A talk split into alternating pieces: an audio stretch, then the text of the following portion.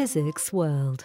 Hello, and welcome to the Physics World Weekly podcast, which is sponsored by Oxford Instruments Nanoscience. I'm Hamish Johnston, and I'm joined by my colleagues Margaret Harris and Matin Durrani to talk about this year's Nobel Prizes for Physics and Chemistry. But first, a word from our sponsor.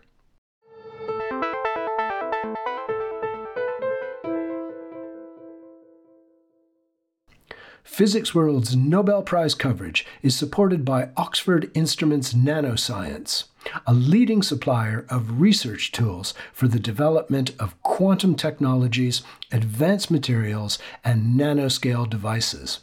Visit nanoscience.oxinst.com to find out more.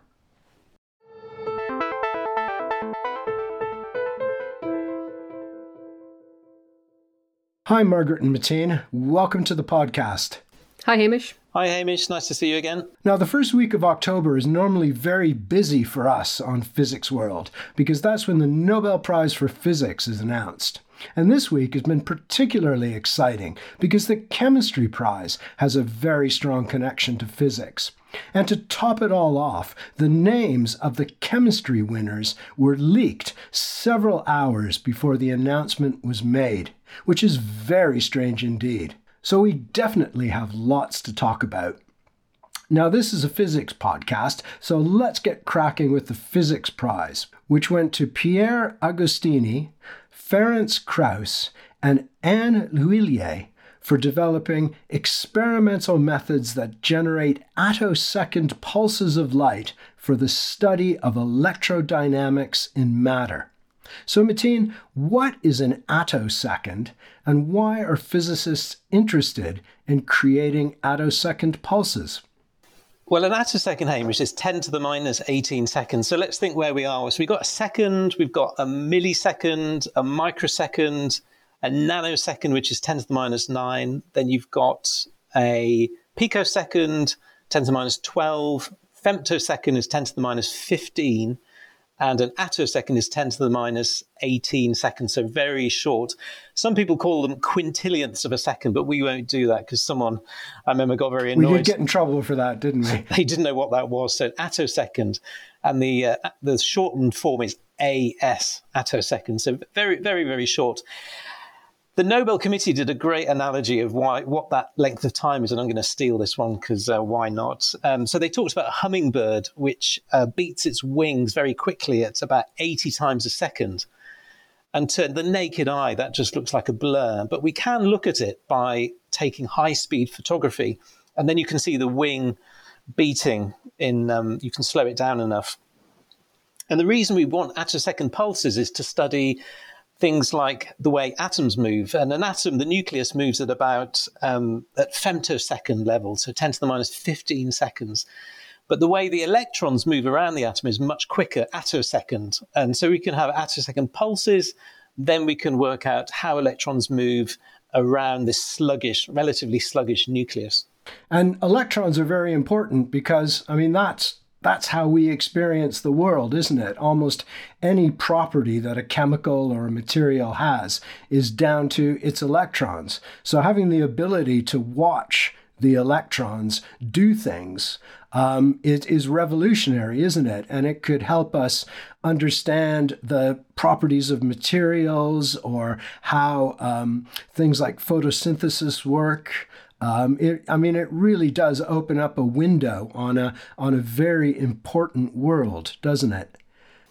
Yeah, absolutely. I mean, that, that yeah, that's the reason for the Nobel Prize. Um, but you know, the, the interesting thing is, you know, how on earth these were, how do you make these attosecond pulses? And that's, you know, that is really what the prize was awarded for. You know, in the first place, the fundamental research of making these attosecond pulses, and uh, you know, it's taken you know decades to, to get there. I mean, one thing that uh, I I was interested in when I when I read about the prize is is that it it sort of came out of a study of how light interacts with uh, noble gases. So um, I think that was work that was done in the uh, in the 1980s, and you sort of think, well, you know, hold on a minute, how you know, zapping a, a sample of, of a noble gas with a laser, how, how is that going to lead to um, to creating these attosecond pulses? But it's um, it's really interesting. I think it was Anne uh, L'Huillier who noticed that when you when you zap these um, atoms, they they they respond in a very interesting way in that they produce lots of higher harmonics. Uh, of of light. So that's light at um, at higher frequencies or shorter wavelengths. And it turns out that to make um, a, a very short pulse, you need a very broad spectrum of light.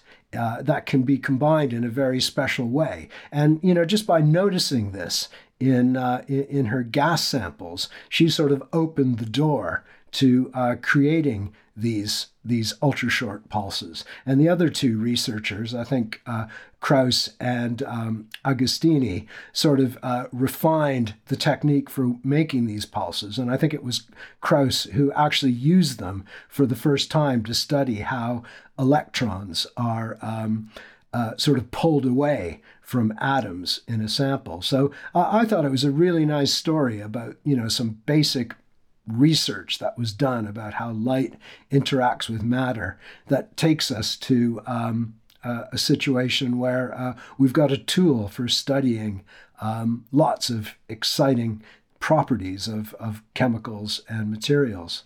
Yeah, because uh, Anne L'Huillier, she sent um, infrared light through her, no- a, a, pulse of infrared light through her sample of a noble gas. And um, you know, you create these what are called ultraviolet harmonics, uh, these overtones that interfere to make the pulses that are much shorter than the um, than otherwise. And um, the weird thing, as you say, Hamish, you needed a very sort of broad um, spectrum of uh, bandwidth to get a very short pulse. Uh, but what Agostini did was he created a train of these pulses in the early 2000s the analogy the Nobel Committee is like a, a, a, tra- a carriage of tra- you know train with the carriages, these pulses. What Krausz did then was to have a technique to get individual pulses out of the train, and so he took the word the work forward. Um, so yeah, as you say, it's fascinating how you can go from shining infrared light through a noble gas sample to get these attosecond pulses. Um, quite incredible and yeah, fascinating stuff and ri- richly reward worthy of the prize, I think. And um, Anne L'Huillier is just the fifth woman to have won the Nobel Physics Prize, and that's out of a total of 224 laureates. So physics is clearly physics clearly still has a long way to go when it comes to diversity and inclusion. And Margaret, you noticed a problem in how we've covered the three laureates in the pages of physics world that suggests that you know perhaps we've been just as guilty as uh, the broader physics community when it comes to recognizing women. Yeah, I mean, so as soon as the, the winners were announced yesterday, I mean, uh, I and other other members of the Physics World team sort of went into our archives, and we found, uh, excitingly enough, that uh, uh, Pierre Agostini had had written an article for uh, Physics World clear back in in 1989, I think it was, uh, about this, his research into um, attosecond science.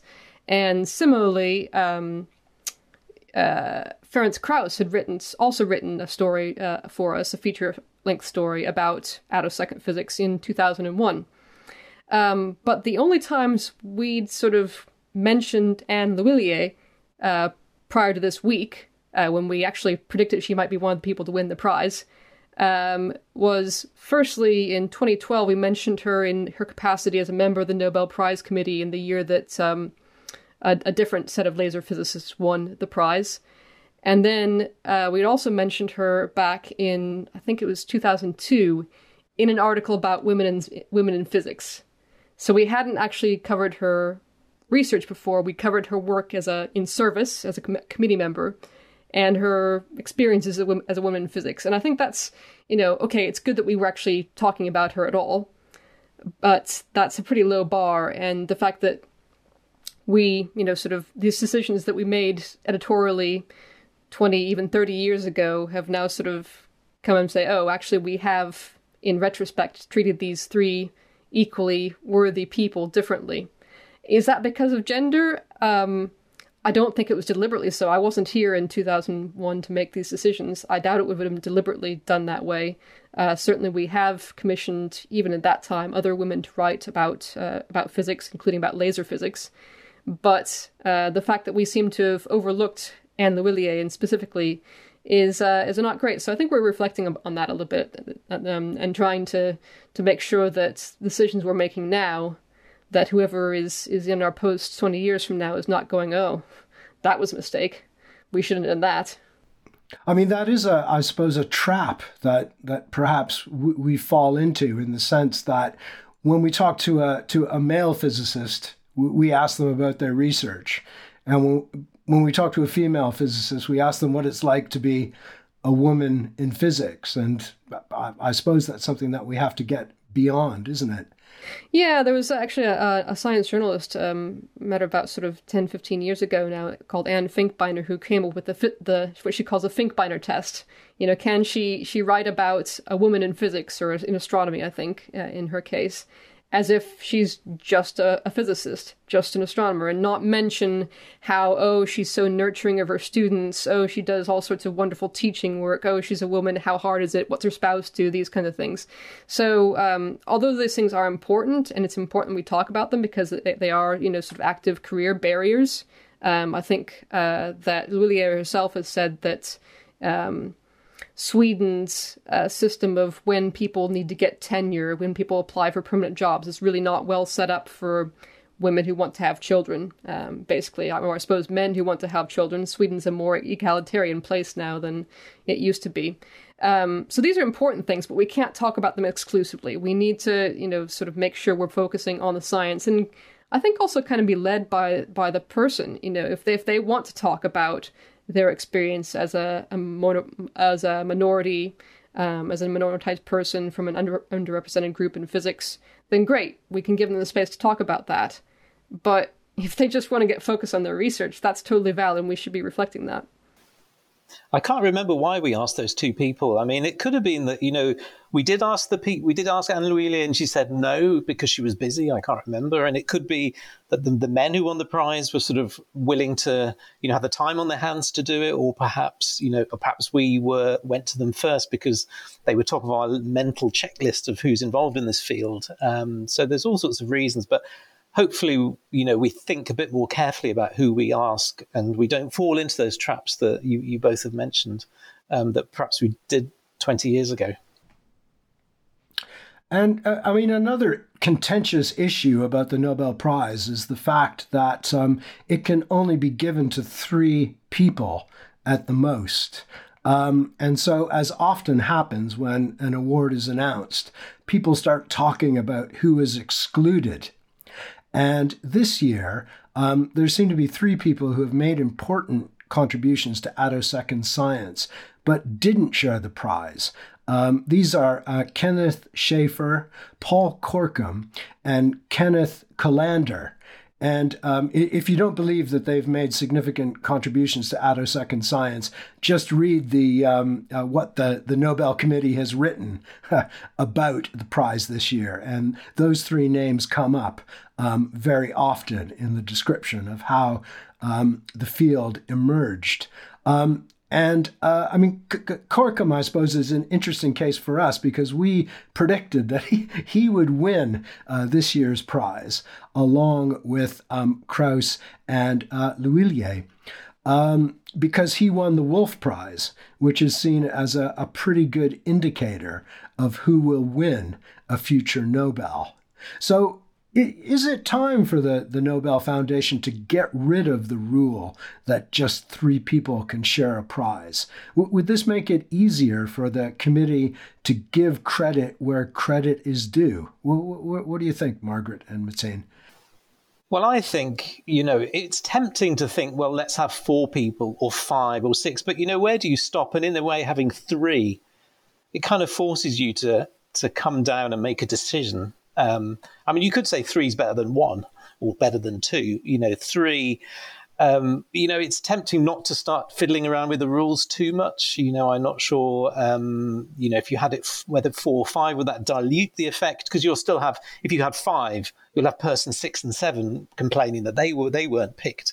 Um, so it is arbitrary and it maybe is um, best to keep it that way because the Nobel Committee, who do their work very assiduously, I should add. I know you've spoken to one of the former chairmen of the Physics Committee, Hamish, in the past, who has said, you know, they take their work very seriously. They they don't judge, make a decision in a you know in a in a in a snap decision. They you know they think long and hard about it.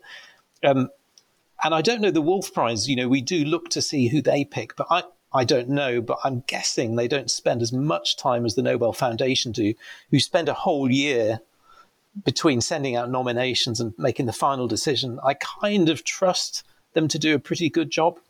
I'm going to go against that and say, I mean, I, I without wanting to, to cast aspersions in the Nobel Committee, I think you're absolutely right. They do think about this very carefully. And the other thing is they are operating under some constraints. I mean, I don't know uh, Alfred Nobel's original will that set up the Nobel Prize said that there had to be just three people. Um, but that was in a very different research context, and also than than is is, is the case today. Um, and also, I think at the time, the financial aspect of the prize was meant to really sort of um, further additional research. Uh, nowadays, you know, yes, I'm sure the laureates will be glad to get the money. And uh, Ferenc Krausz has actually already said that he's going to be giving his Nobel Prize money, just like he gave his Wolf Prize money, to an organization that it, for scholars and school children um, di- displaced in Ukraine. Um, so that's you know, obviously a, a, great use of the prize money, but it and so that I guess would be an argument for not diluting it between lots of different people. But you know, the Nobel Peace Prize can be awarded to one person or can be ordered ordered awarded to you know several hundred people depending on what the situation is. So you know maybe in this case uh, awarding it to three people or four people or five people would have been fine. But a few years ago when they made the award for the discovery of the higgs boson i mean why why didn't they award that to the entire staff of the cern detectors who'd worked on it and, and found the Higgs boson. Why did they just have to give it to the, the three theorists who uh, or two theorists I can't remember uh, who'd been involved in sort of predicting the particle years earlier? It would be a much fairer um, way of, of, of awarding the prize to have the prize number of people fit the science that was done. I mean, to me, regard you know, putting aside the considerations about no, Alfred Nobel's will and whether it's possible legally to do it, I think scientifically, intellectually, there's there's no case to answer in terms of keeping it to just this three people. Yeah, I I, I, I think you're well. I, definitely agree with you, Margaret. There, and, and I put that question to Lars Brink. That's the uh, he he actually headed the the the Nobel Prize selection committee the year that um, the the Higgs Prize was given, and and he said to me, well, you know, the reason why we didn't give it to CMS and Atlas the two uh, uh, CERN collaborations, is that we didn't want to have thousands of people calling themselves physics Nobel laureates. Um, I mean, okay, I can see that point, but then I thought, well, hold on, isn't that isn't that maybe a bit selfish with regards to the prize? You know, they're so, um, you know, they they don't want to let the prize go in a sense. You know, they want it to be very exclusive. They want to keep the uh, I suppose that exclusivity. Well, I, I, can understand that, Hamish. They've got their brand. It's a brand, isn't it? You know, and they they don't. Well, they, that's it, a brand. They don't yeah. want to dilute it. And it's yeah. like you know the World Cup in football. You know, it used to be 16 teams, and then it was 24, and then it was 32, and now it's 48. And you know, where do you stop? Do you have it 72? You know, there's kind of a cachet of having exclu- the exclusive club. Um, so I think I think keep it at three. Um, because you don't want you know you know if you had several thousand uh, detector physicists all claiming they were Nobel Prize winners. Well, you know, you know, where, where do you stop? 3,000, 4,000? Uh, and then you've got the cachet of the next year's award winners. You know, it's of watered down. So yeah, I think I think keep it to three. Yeah, it's. I mean, I I, do find it funny because sometimes uh, you know I will be introduced to uh, a physicist, and the, you know the, uh, they'll be introduced as a um, as a as a Nobel laureate. And I'll think, well, hold on. I've, I, I thought I knew most of the Nobel laureates. I, and then, of course, I realized that they were a member of the Intergovernmental Panel on Climate Change. And rightly so, you know, every every member of that panel is a um, Nobel, a Nobel Peace Prize laureate. Mm. Yeah, Peace Prize laureate. Mm. So, um, yeah, it uh, it's it, it, it's a tough one. I mean, I think you know, the, I think one of the things is that if the Nobel Prize didn't have all these weird rules and things, we probably wouldn't be talking about it today. You know, it would be just another prize.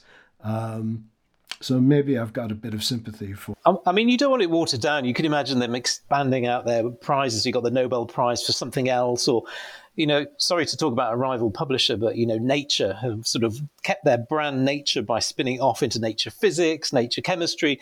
I mean, what do you want? A Nobel all sorts of subcategories of prize, the, the junior Nobel well, Prize. You know, you know, do you want that? I mean, maybe they should think about that. You know, on that basis, there should be just one Nobel Prize per year. well, yeah, for for science, maybe. You know, yeah, yeah, that's true. Yeah.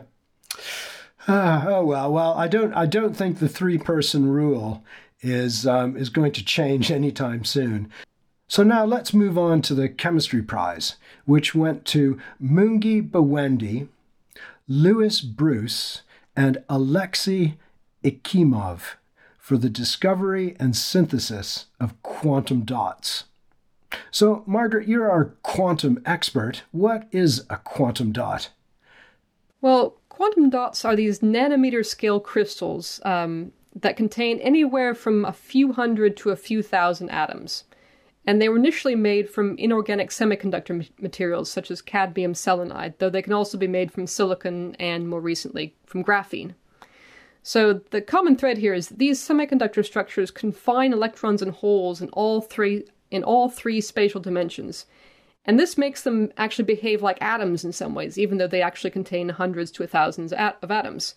And specifically, the band gaps between their electron energy levels are such that these quantum dots can ex- absorb and emit light only at these discrete quantized wavelengths. So, for example, if you shine a beam of ultraviolet light on a quantum dot, it gets excited to a higher energy state, and when it subsequently drops back down to its ground state, the electron hole pairs will re emit that light at a narrow range of frequencies, or even a single frequency of visible light. And the fun thing is that if you can work out how to make quantum dots that are a consistent size, which is what the new chemistry laureates did, or one of them did, then you can actually change what wavelength of light they emit. So, for example, a cadmium selenide quantum dot that's 3 nanometers in diameter, that will radiate green light at 520 nanometers. But if you then add a few more layers to the quantum dot, so that it's five and a half nanometers in diameter, um, and it's just the same material, still cadmium selenide, then that will radiate red light at 630 nanometers, which is a fantastically useful process. And I think this was illustrated, wasn't it, um, during the press uh, during the press conference uh, for the prize announcement? Did they have uh, sort of beakers full of quantum dots that were yeah. all different colors. Yeah, they did. It was a nice little visual aid there in the in the press conference. So there was a lot of physics in there, Margaret, but there was also a lot of chemistry. So what did the the new laureates do? I'm guessing it was a bit of both. Well, it's interesting because on some level, the 2023 Physics Prize went for using physics to make a better tool for studying chemistry. So the behavior of electrons is all all what chemistry is, really. Um, and these attosecond laser pulses, as Matin said, lets you monitor what electrons are doing in unprecedented detail. But then the 2023 Chemistry Prize went for chemically synthesizing a material that lets you do some really exciting physics. So what the laureates did um, is that, you know, basically you can win a Nobel Prize in a couple of ways. The first way is to be the, the first person to do something important. And the second way is to do that important thing significantly better than whoever did it first. So in this case, it was Alexei Akimov who was the first to make quantum dots, and he did, he did that back in the early 1980s when he observed size-dependent quantum effects in colored glass. And the color came from nanoparticles made of copper chloride, and Akimov demonstrated that quantum effects related to these nanoparticle size would affect the color of the glass. The problem was that these nanoparticles were, in effect, they were frozen in the glass. You couldn't do anything with them other than say, ooh, look, that's exciting. Um, And during the Nobel Prize announcement this morning, one of the committee members, uh, Johan Åqvist, he was very clear on this point. And he said, for quantum dots to become really useful, you needed to make them in solution with exquisite control over their size and surface. And a few years later, that's what Louis Brus decided, decided to do. He synthesized quantum dots in particles that were floating freely in a fluid, a, colloidal solution as it's called. And he also did some important theoretical work to explain and predict other quantum size effects other than light emission, because the size of these nanoparticles doesn't only affect what color of light they emit, it also affects, you know, how good they are as catalysts in chemical reactions and several other properties. And then finally, in 1993, uh, Mungi Bawendi really got things going by finding a way to synthesize these little quantum dots in a controlled way, resulting in nearly perfect dots of whatever size is needed for particular applications. So, in short, Akimov did it first, Brus did it early and a little bit better, and Bawendi did it later, but much better. The, the thing I really love about the, this prize for quantum dots, and I, th- I, think you summed it up really nicely, the, the whole idea is is so simple. You know, the, the, the, the dots get bigger and the, the, the color of the light they emit changes. You know, it must be so deceptively simple now that we know how to make them. Yes, um, I think you know, that's the, the incredible key. amount of work that that went into it. So, so Margaret, now that we've got these quantum dots, what what, what can they be used for? Because they are actually, am I right in thinking that they're actually being used in things that you might be able to buy? Oh, yeah. So the fact you can get the same material to produce such different wavelengths of light is great for imaging. It's used in LED lighting, and it's also used in electronic displays, such as high end television screens. So, yeah, you can totally go out and buy something that's got quantum dots in it um, if you have enough money. Uh, and those are some of the most advanced applications in a commercial sense. Um, the LED lighting aspect is interesting because you probably remember, many of our listeners will remember, that when LED lights first came out as commercial products, they weren't widely used in domestic lighting because the light they produced had kind of a harsh quality. It wasn't sort of cozy. And that's mostly been fixed by adding a phosphor coating to blue LEDs, but phosphors are very inefficient converters of blue light into red, so we're starting to see quantum dots, which are much more efficient at making this conversion, taking the place of phosphors, and that's a sort of an emerging application. There are also applications in, in medical imaging, and there probably will be more in the future because there's been a lot of work done over the past 15 years or so to make quantum dots uh, that are green in the environmental sense as well as in the sort of glowing at 520 nanometers sense. So Manufacturing these tiny semiconductor structures requires both high temperatures and very toxic solvents, and of course, some of the materials in the quantum dots themselves, such as cadmium and lead, are also toxic. So there's been a drive to make quantum dots that are more environmentally friendly, not just for environmental reasons, but because it aids biological applications. So if you make quantum dots out of graphene, which is just carbon, um, that's non-toxic and that's not toxic, and a lot of biological applications do use graphene quantum dots precisely for that reason. Um, and they're they're used in several different ways. Um, they've been recently used to enhance Cherenkov imaging and radiotherapy, and somewhat more bizarrely, they've they've been proposed as treatments for ulcerative colitis and Parkinson's disease. Although that research is very much still at a preclinical stage. And Margaret, the name quantum suggests that there might be some applications in quantum science and technology. Is that right? Or is that, uh, am I barking up the wrong tree there? No, you're on the right track, definitely, because um, so I mentioned that that quantum dots behave like atoms in some ways with these discrete energy levels. Well, guess what? That means you can make qubits out of them. All you need for a qubit is a two-level quantum system, right? So there are researchers out there working on making quantum dots into spin qubits in silicon, and I think a few other materials besides. Uh, another quantum application would be as single photon emitters, which are fantastically useful devices in optical computing and quantum communications. Except nobody has yet worked out an absolutely definitive way of making one that works miles better than its rivals. There's several different systems for it, but nothing has really sort of emerged as the, the champion technology. And a major d- drawback for quantum dots in, as single photon emitters is that they tend to blink randomly, which is fine for a lot of applications, but it's not great for single photon emitters. You really want to, if you need a single photon, you need to be able to sort of push a button and say, hey, there it is. Um, but just last year, in 2022, Physics World reported on some work done by, actually by Mungi Bawendi and his group, that might make quantum dot emissions more controllable. So it's a very much an active field of research, including by the, the laureates themselves. And as our listeners can probably tell, we love quantum dots here at Physics World. And we've actually published 245 articles about them on the on the website. Um, that's I think we've only published about 50 articles about attosecond science, and I, I think some of those articles are, are there's some pretty quirky applications uh, for quantum dots. Could you give us a taste of some of the the strangest uh, uses for quantum dots that researchers have come up with, Margaret?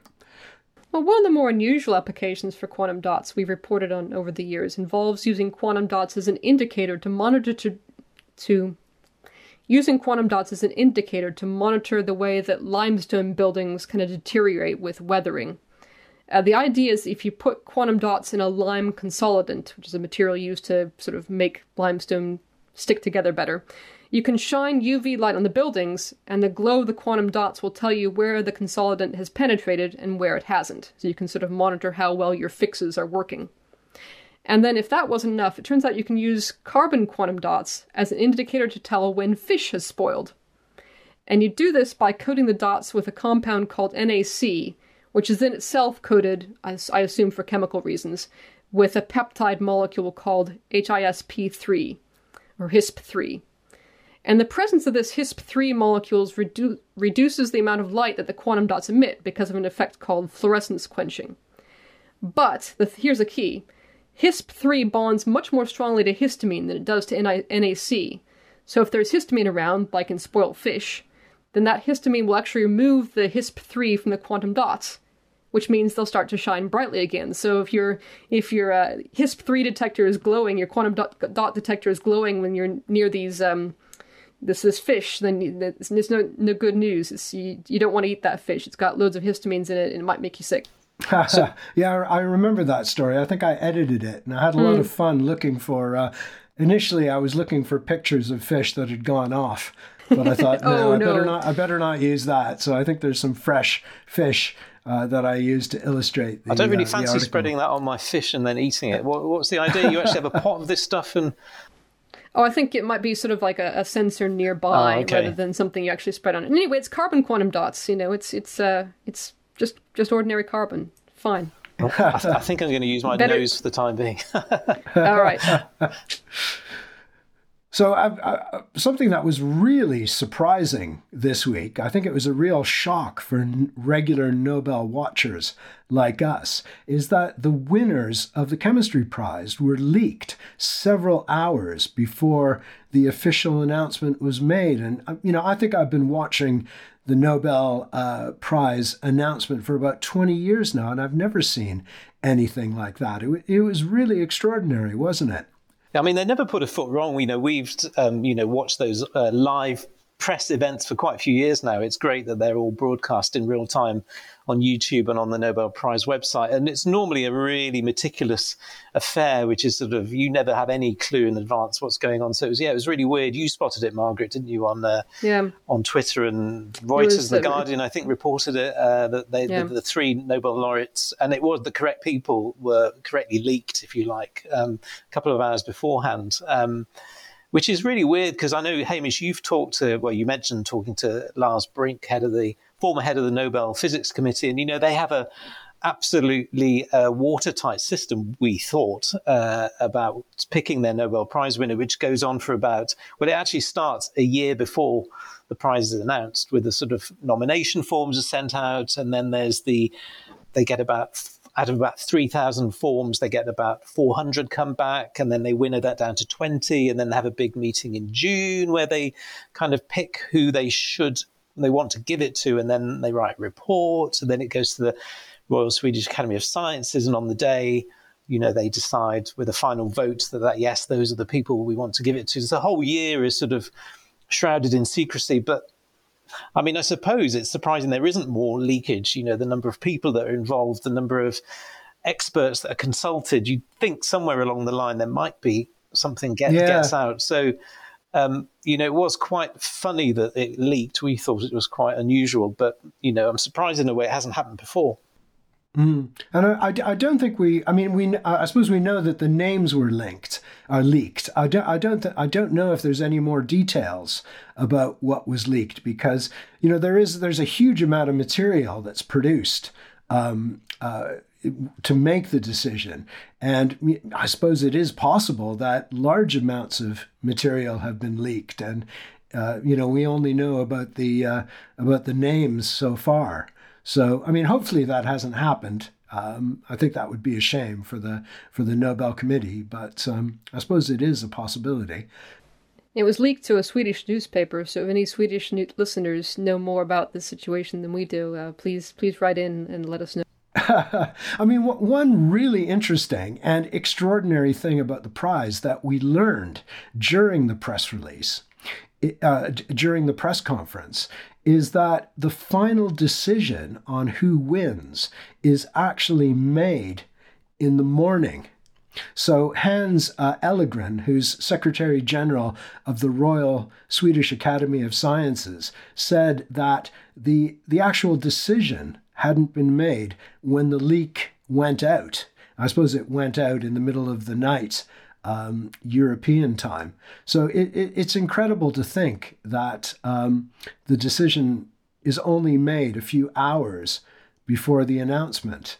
Uh, but I think that they've decided in June, and what really only happens on the day is that they give a final approval to that um, the people that they've picked. And so, really, the choice is between do you want to give it to these people or not and have no prize and overrule it? But generally, the final nomination is the, the, uh, the one that has been agreed on in June is the one that's, yes, it may be voted on, but it's pretty much been decided. And it's only a case of do we want these people or do we want no one, rather than there being sort of three big folders and they're yeah, that, that's right. I, yeah, it, I, I think it is a, well rubber stamping. That's that's maybe a bit flippant, but uh, yeah, I, th- I think that's right. The, the the the committee actually makes its decision in June. Sorry, it makes its recommendation to the academy in June, and then um, and then th- there's a vote taken. And, and I think in, when I spoke to Lars Brink a few years ago, um, he said that it, it it's very rare that um, that the academy actually sticks its oar in and and makes a change or um, uh, you know sort of denies the committee its choice.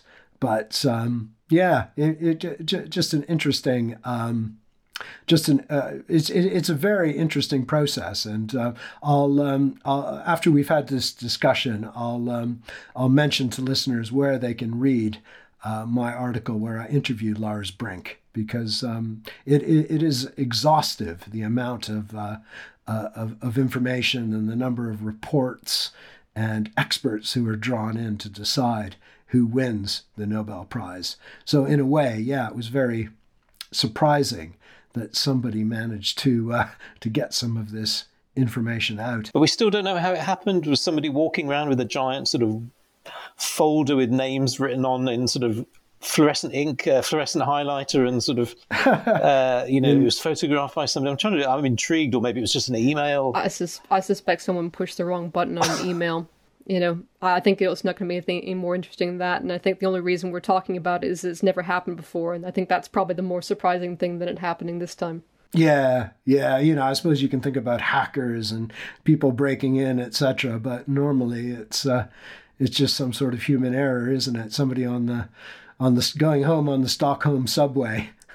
Uh, re- reading a report or something. I mean, thankfully, and, uh, went to the people that taking a picture. Thankfully, went to those people rather than you know they sort of got their hopes up and then it was somebody yeah, else. it's, it's not like it's not like they're reading out the wrong Oscar Oscar winners and then suddenly oh no no actually you didn't win an Oscar yeah, yeah. You've, uh, it goes to someone else which has happened yeah yeah yeah. So all, all, all's well that ends well with the uh, with the chemistry Nobel Prize, and of course we were very pleased because um, there's lots of physics in it.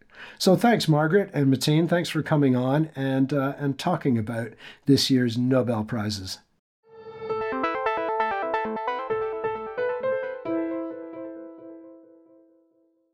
I'm afraid that's all the time we have for this week's podcast, which is sponsored by Oxford Instruments Nanoscience. Thanks to Margaret Harris and Matin Durrani for a fascinating chat about this year's Nobel Prizes. And a special thanks to our producer, Fred Isles. We'll be back again next week, but in the meantime, there's lots to read in Physics World about this year's Nobel Prizes. And a great place to begin is the news section of the website. And if you're interested in learning more about the process behind choosing prize winners, check out my feature article called Inside the Nobels. Lars Brink reveals how the world's top physics prize is awarded.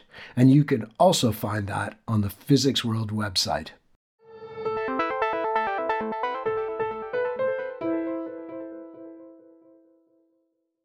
Physics World's Nobel Prize coverage is supported by Oxford Instruments Nanoscience, a leading supplier of research tools for the development of quantum technologies, advanced materials, and nanoscale devices. Visit nanoscience.oxinst.com to find out more.